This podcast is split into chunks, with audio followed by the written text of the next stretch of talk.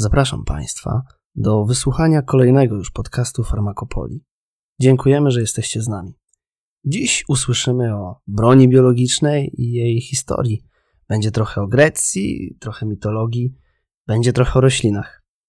Zapraszam na dawkę historii. A powyższy podcast został oparty o artykuł Eryka Lamparskiego opublikowany na łamach książki Historia medycyny i farmacji, szkice i eseje. Zaś głos, który będzie Wam towarzyszył, jest po prostu mój. Zapraszam, Łukasz Martowski. O broni biologicznej i chemicznej w świecie antycznym. W czasach pokoju ludzie i państwa przestrzegają szczytnych zasad, lecz wojna jest surowym nauczycielem. Tukidydes. Broń biologiczna i chemiczna już w czasach antycznych budziły poważne wątpliwości natury etycznej. Niosąca nadmiar cierpienia i okrutna śmierć była uważana powszechnie za niehonorowy oręż w działaniach wojennych. Nowe wynalazki, mające docelowo znajdywać zastosowanie, jak i dawać istotną przewagę na polu bitwy, często były traktowane z dezaprobatą. Plutarch w Moraliach opisał reakcję Achidomosa III, króla Sparty rządzącego w IV wieku przed naszą erą, który zobaczywszy strzał oddany z balisty, miał wypowiedzieć słowa a cóż będzie z odwagą? W XII wieku za nieludzką broń uznano kuszę, która na mocy drugiego soboru luterańskiego została ogłoszona orężem niegodnym rycerza i zakazano stosowania jej w konfliktach między chrześcijanami. Te wynalazki były zastępowane w dalszym czasie przez kolejne, udoskonalone, bardziej pomysłowe i skuteczne narzędzia wojenne. Jednak broń biologiczna, chemiczna, w przeciwieństwie do nich, niezmiennie pozostawała w potępieniu. Afrykańskie początki. Syliusz Italicus w dziele Punika opisuje afrykański lud Nubijczyków, którego często spotykaną praktyką było pokrywanie grotów oszczepów trucizną, zdaniem rzymskiego poety, kalającą stal. Lucjusz Anneusz Florus krytykował konsula Maniusza Akwiliusza zatruwającego studnie w Azji, uważając takie postępowanie za niegodne Rzymianina i nazywał jego metody pogwałceniem praw niebios i zasad przodków.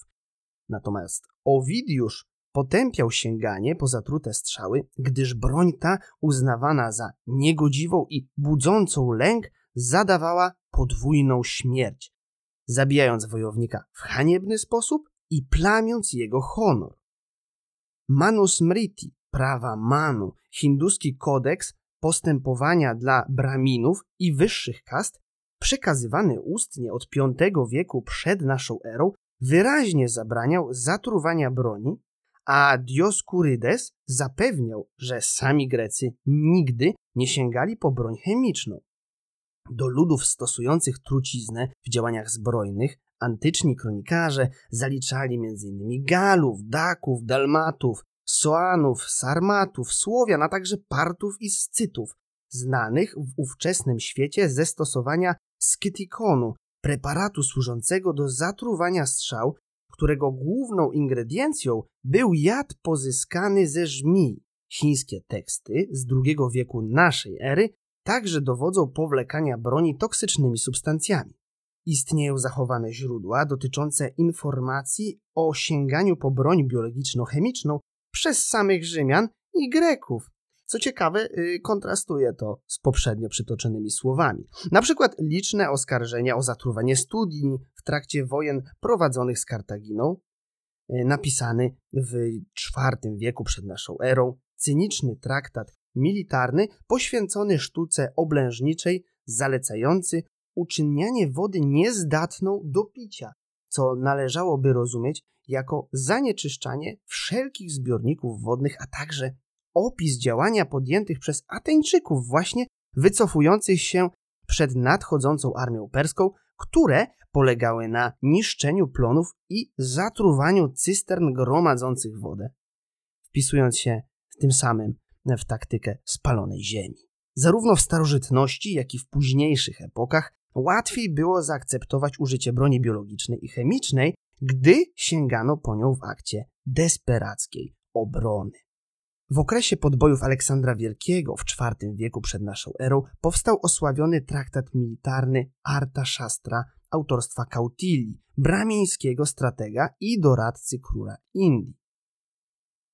Jego treść pozostawała w opozycji wobec szlachetnych wartości zawartych w prawach Manu.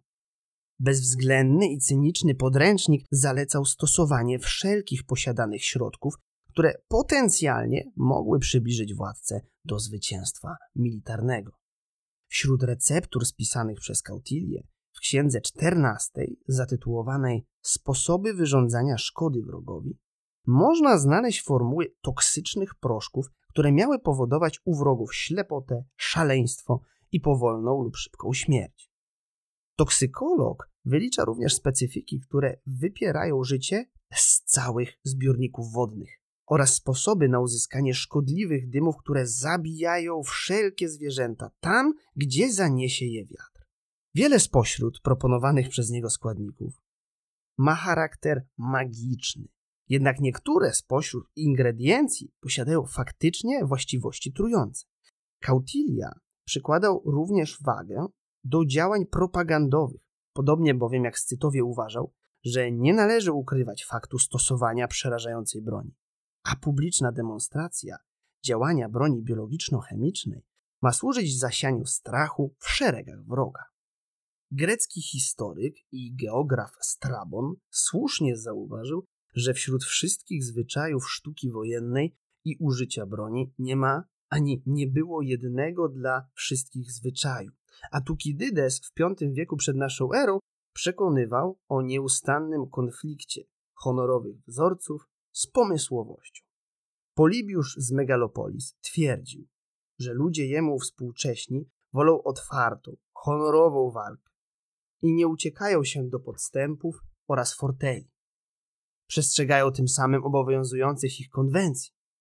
W Grecji jednak nie istniał powszechny zbiór reguł prowadzenia konfliktów zbrojnych, a źródła historyczne świadczące o zawieraniu porozumień dotyczących zakazu stosowania określonych rodzajów broni są bardzo skąpe. Mityczna broń. Do najstarszych źródeł potwierdzających praktykę zatruwania strzał w starożytności należą mity greckie, które w VIII wieku przed naszą erą zostały spisane przez Homera. Można zatem przyjąć, że taka koncepcja broni była znana ludzkości na długo przed tym wydarzeniem, ponieważ nowe techniki na ogół wpierw znajdują zastosowanie w praktyce, a dopiero w dalszej kolejności znajdują swoje odzwierciedlenie w dziełach poetów. Mitologicznym praojcem broni chemicznej został Herakles, który po pokonaniu Hydry, wielogłowego potwora morskiego, zanurzył groty swoich strzał w jadzie uśmierconej bestii. Czyn ów rozpoczął ciąg nieszczęśliwych wydarzeń, w których krzywdy doznawali nie tylko wrogowie, lecz także i przyjaciele Herosa, jak centaur Chiron, ugodzony omyłkowo w walce zatrutą strzałą. Kolejną przypadkową ofiarą okazał się jego drugi przyjaciel, Folos, który postępując nieostrożnie z wyjętą z ciała centaura strzałą ranił się w stopę. Również syn Heraklesa, Telefos, ucierpiał od trucizny pokrywającej broń. Podążając za wojskiem pod Troje, potknął się on bowiem o porastającą drogę winorośl i ranił ogrot włóczni niesionej przez Achillesa. Powyższe mitologiczne przykłady niezmierzonych ofiar broni biologicznej i chemicznej wskazują na jej problematyczne aspekty, które przez setki lat inspirowały starożytnych artystów. Bardzo wymowny jest także obraz antycznej sprawiedliwości poetyckiej, gdyż sam Herakles wkrótce pada, o ironio, ofiarą trucizny. Centaur Nessos, próbując uprowadzić żonę Herosa, został trafiony przez niego zatrutą strzałą w plecy, a konając poradził łatwowiernej kobiecie, aby pobrała zatrutą krew sączącą się z jego rany. Z tej mogłaby w przyszłości utworzyć eliksir miłosny. Wiele lat później, będąc zazdrosną i podejrzewając zdradę, nasączyła krwią Nessora szatę Heraklesa i podarowała ją małżonkowi. Trucizna zadawała bohaterowi tak niemożliwe do zniesienia męki, że w zależności od autora interpretacji mitu kazał służbie usypać stos pogrzebowy lub ułożył go samodzielnie, po czym rozkazał go podpalić. Dość odwagi, aby usłuchać jego polecenia, miał wybitny łucznik i przyjaciel Herosa Filoktet. Z wdzięczności za ukrócenie cierpień otrzymał przed śmiercią od Heraklesa jego łuk oraz kołczan wypełniony zatrutymi strzałami, których sam padł ofiarą w trakcie podróży pod Troję. Uniknąwszy śmierci przez kolejne lata, podróżował i brał udział w wielu bitwach, używając strzał Heraklesa, a pod koniec życia złożył zatrute strzały świątyni Apollina, boga, który przy pomocy łuku roznosił według Homera w armii Greków zarazę, lecz również patronował sztuce uzdrawiania. Znany ze stosowania trucizn był także inny mityczny bohater, mistrz wszelkich podstępów i forteli Odyseusz, który umiera raniony zatrutym kolcem płaszczki przez swojego syna Telegonosa. Starożytni byli zatem w pełni świadomi, że trucizna atakująca niepostrzeżenie daje przewagę nad cenionymi cnotami wojownika i jest w stanie uśmiercić każdą osobę, nawet Herosa, bądź potężne, mityczne stworzenie. W antycznych utworach wielokrotnie możemy spotkać się z dylematami bohaterów, które polegają na wyborze między walką uczciwą a podstępną oraz z problemem obustronnego działania trucizn użytych przeciwko człowiekowi. Dioskurydes, cis i inne mordercze rośliny. Pedanius Dioscurides, grecki lekarz i botanik, zwrócił uwagę na pochodzenie słowa toksyczny od strzały. W języku starogreckim toksikon, słowo oznaczające truciznę, może pochodzić od cisu, taxus. Cała owa roślina, jedynie poza oblekającymi nasiona jaskrawo-czerwonymi osnówkami, jest trująca. Zawiera mieszaninę alkaloidów, taksynę. Objawami zatrucia, którą są wymioty, biegunka, rozszerzenie źrenic, bradykardia, drgawki i wstrząs. Śmierć następuje w wyniku porażenia oddychania. Drewno pochodzące z rośliny tego gatunku było używane do wytwarzania drzewców włóczni oraz oszczepów, a także do łęczysk łuków. Na początku IV wieku przed naszą erą zrodził się konflikt pomiędzy y, Ligą Amfiktionską oraz miastem Krisą, będący wynikiem incydentów z udziałem pielgrzymów zamierzających do Delf.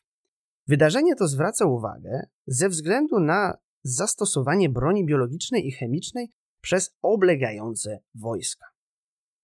Według Frontinusa za zdobycie miasta odpowiada Kleistenes z Sikionu, który przeciął rury doprowadzające wodę do miasta, uniemożliwiając do niej dostęp obrońcom, po czym kazał zatruć ją ciemiernikiem. Również Polianos wyjawia, że oblegający znaleźli ukrytą rurę, którą płynęło mnóstwo źródlanej wody, a rozkaz identyczny z rozkazem Kleistenesa wydał inny dowódca grecki, Eurylochos. Autor opisu oblężenia Krisy jako pomysłodawcę owego podstępu wskazuje lekarza Nebrosa, który pomógł oblegającym, wprowadzając do akweduktu specyfik, który wywoływał u Krisan chorobę brzucha, dzięki czemu oblegający mogli zająć miasto. Uwagę zwraca udział przedstawiciela zawodu medycznego w powyższych działaniach. Jest to bowiem jeden z pierwszych udokumentowanych przypadków użycia specjalistycznej wiedzy lekarskiej w celu wyrządzenia szkody człowiekowi. Po doszczętnym zniszczeniu polis, przedstawiciele miast państw tworzących sojusz amfiktionski ustanowili nowy kodeks, który zabraniał zatruwania wód w konfliktach o podłożu religijnym. Rośliną, która doprowadziła do upadku Krisy, był najprawdopodobniej Heloborus niger, gatunek należący do rodziny jaskrowatych, w polskiej nomenklaturze botanicznej nazywany ciemiernikiem białym. Czujecie Państwo pewien dysonans. Tutaj z jednej strony Nigera, z drugiej biały, prawda? Jego polska nazwa zwyczajowa pochodzi od białego kwiatu, podczas gdy łacińska od ciemnych korzeni rośliny. Wszystkie gatunki należące do rodzaju Helloborus są trujące. Wszystkie organy ciemiernika zawierają toksyczne związki. W przypadku ciemiernika białego są to przede wszystkim ranunculina oraz proteonemonina. W pierwszy z nich jest stabilnym glukozydem, z którego w wyniku urazu tkanek roślinnych na drodze enzymatycznej uwalniana jest dobrze rozpuszczana w wodzie proteonemonina. Obecność tej prowadzi z czasem do powstania nietoksycznej anemoniny na drodze dimeryzacji. Do zatrucia może dojść przez skórę, przed czym przestrzega Pliniusz Starszy, zaznaczając, że roślina ta jest niełatwa do zbierania i przykra dla głowy. Przypadki zatrucia są jednak znacznie bardziej dotkliwe, gdyż toksyny dostają się do układu pokarmowego. Wśród objawów wyróżniamy wówczas pieczenie jamy ustnej i gardła, ślinotok, zawroty głowy, bóle brzucha i biegunkę oraz wymioty. W większych dawkach ostre zapalenie wątroby. Przyjmuje się, że ciemiernik był rośliną zalecaną przez Hipokratesa w praktyce medycznej ze względu na swoje właściwości przeczyszczające. Inną rośliną spotykaną w starożytności w rzemiośle wojennym był pokrzyk wilcza jagoda z łaciny zwany Atropa belladonna z rodziny psiankowatych. Łacińska nazwa rodzajowa pokrzyku Atropa pochodzi od imienia jednej z trzech Moir, greckich bogiń lasu. Najstarsza z sióstr, Atropos, wyznaczała moment zakończenia życia ludzkiego, przecinając nić życia swoimi nożycami. Rzymianki używały wyciągów z tej rośliny jako kosmetyku rozszerzającego źrenicę. Jednak stężone ekstraktum ze względu na wysoką toksyczność alkaloidów było również używane do zatruwania grotów strzału. Starożytne chińskie traktaty wymieniają pokrzyk jako surowiec, który razem z tojadem, nasionami krotonu, pędami konopi, siarką, węglem i żywicą miał stanowić mieszaninę służącą do uzyskiwania wysoce toksycznego dymu. Roślina ta była uprawiana w ogrodzie Atolosa III, króla Pergamonu, państwa helenistycznego istniejącego w latach 283-133 przed naszą erą. Monarcha ów, podejmujący się pracy naukowej w swojej samotni, uprawiał liczne rośliny lecznicze oraz o właściwościach trujących, wśród których poza pokrzykiem znajdowały się także lulek czarny, zwany Hioscyamus niger, czy szalej jadowity, Cicuta virosa. Liść pokrzyku zawiera alkaloidy tropanowe. Są to głównie hioscyamina, atropina i skopolamina. Pod względem farmakologicznym działanie hioscyaminy i atropiny różni się jedynie siłą, którą dwukrotnie większą wykazuje pierwsza z wyżej wymienionych. Alkaloidy te znoszą wpływ nerwu błędnego na serce, będąc antagonistami acetylocholiny w obrębie receptora muskarenowego, stąd też atropina jest obecnie stosowana w leczeniu pacjentów w stanie ciężkim, u których wystąpiła patologiczna bradykardia. Zatrucie objawia się suchością w ustach, światłowstrętem związanym z rozszerzeniem źrenic, zahamowaniem wydzielania potu, mogącym prowadzić do hipertermii, poszerzeniem naczyń krwionośnych w wyniku uwolnienia histaminy. Ponadto dawka toksyczna powoduje pobudzenie psychoruchowe, zmęczenie omamy i głęboką utratę przytomności, a ostatecznie śmierć spowodowaną porażeniem ośrodka oddechowego. Elian Claudiusz, rzymski pisarz i nauczyciel tworzący na przełomie II i III wieku naszej ery, w De Natura Animalium zauważa, że jadowite stworzenia przejawiają wielką pewność, gdy atakują, a człowiek ich nienawidzi, bo zostały obdarzone tak potężną bronią. Starożytni przyrodnicy usiłowali dociec, w jaki sposób zwierzęta pozyskują jad. Powszechnie sądzono, że owady czerpią go z martwych węży. Być może podstawą tej teorii była obserwacja zachowań os na rozkładających się szczątkach. Zdaniem Eliana taki widok mógł stanowić inspirację dla mitycznego Heraklesa i tak jak osy miał zanurzać swoje żądła w jadzie żmii, tak Heros po raz pierwszy zatruł groty strzał, otwierając tym samym bramy wojny chemicznej. Co do węży zaś uważano, że te jad swój wzmacniają, żywiąc się określonymi gatunkami trujących roślin. Rośliny z kolei pobierają toksyczne opary z gleby. Jedną z takich roślin był tojad mocny, powszechnie występujący w Europie i Azji. Według Pliniusza, porastający obficie ziemię wokół miasta Akanos nad Morzem Czarnym, nadając tym samym złą sławę tej okolicy. Roślina ta była wymieniana w chińskich manuskryptach w pierwszym roku naszej ery. Wspomina o niej również lekarz i botanik Dioscurides oraz perski ojciec medycyny Avicenna. W poszukiwaniu tej rośliny do Efyry w północno-zachodniej Grecji najprawdopodobniej udał się Odyseusz, widząc w niej ostateczne rozwiązanie kwestii zalotników swojej żony Penelopy, a niektórzy antyczni autorzy przypuszczali, że Herakles w rzeczywistości pokrył groty swoich strzał jadem upolowanego węża wodnego lub to jadem. Owa roślina, uważana za jedną z najgroźniejszych w Europie, zawiera akonitynę, skrajnie toksyczny alkaloid, występujący głównie w bulwach i liściach w czasach renesansu ochrzczoną mianem arszeniku roślinnego. Dla osoby dorosłej śmiertelna dawka akonityny wynosi 3 do 6 mg przy podaniu do ust. Zawartość alkaloidów w korzeniu rośliny wynosi około 0,4%. Akonityna pobudza ośrodki zakończenia przywspółczulne, początkowo drażni zakończenia czuciowe, a następnie je poraża, wywołując znieczulenie. Przy zatruciu odczuwane jest ogólne odrętwienie. Pojawiają się zimny pot, nudności i wymioty. Źrenice ulegają powiększeniu i powoli reagują na światło. Przez podrażnienie nerwu błędnego akcja serca początkowo znacznie spowalnia, a następnie przyspiesza i przechodzi w arytmię, która kończy się zatrzymaniem ruchu mięśnia sercowego w rozkurczu. Podczas jednej ze swoich prac Herakles udał się do Hadesu, by uprowadzić strażnika ze światów trójgłowego psa Cerbera. W miejscu, w którym skapnęła ślina potwora, miały natychmiast wyrosnąć okazy tojadu, co może nawiązywać do jednego z początkowych objawów zatrucia akonityną, jakim jest ślinotok. W czasach starożytnych różne kultury stosowały ogromną różnorodność toksyn pochodzenia roślinnego oraz zwierzęcego. Pokrywały nimi broń, zatruwały nimi wody oraz żywność. Trucizny pojawiały się także w pałacach władców i znajdowały zastosowanie w dworskich intrygach.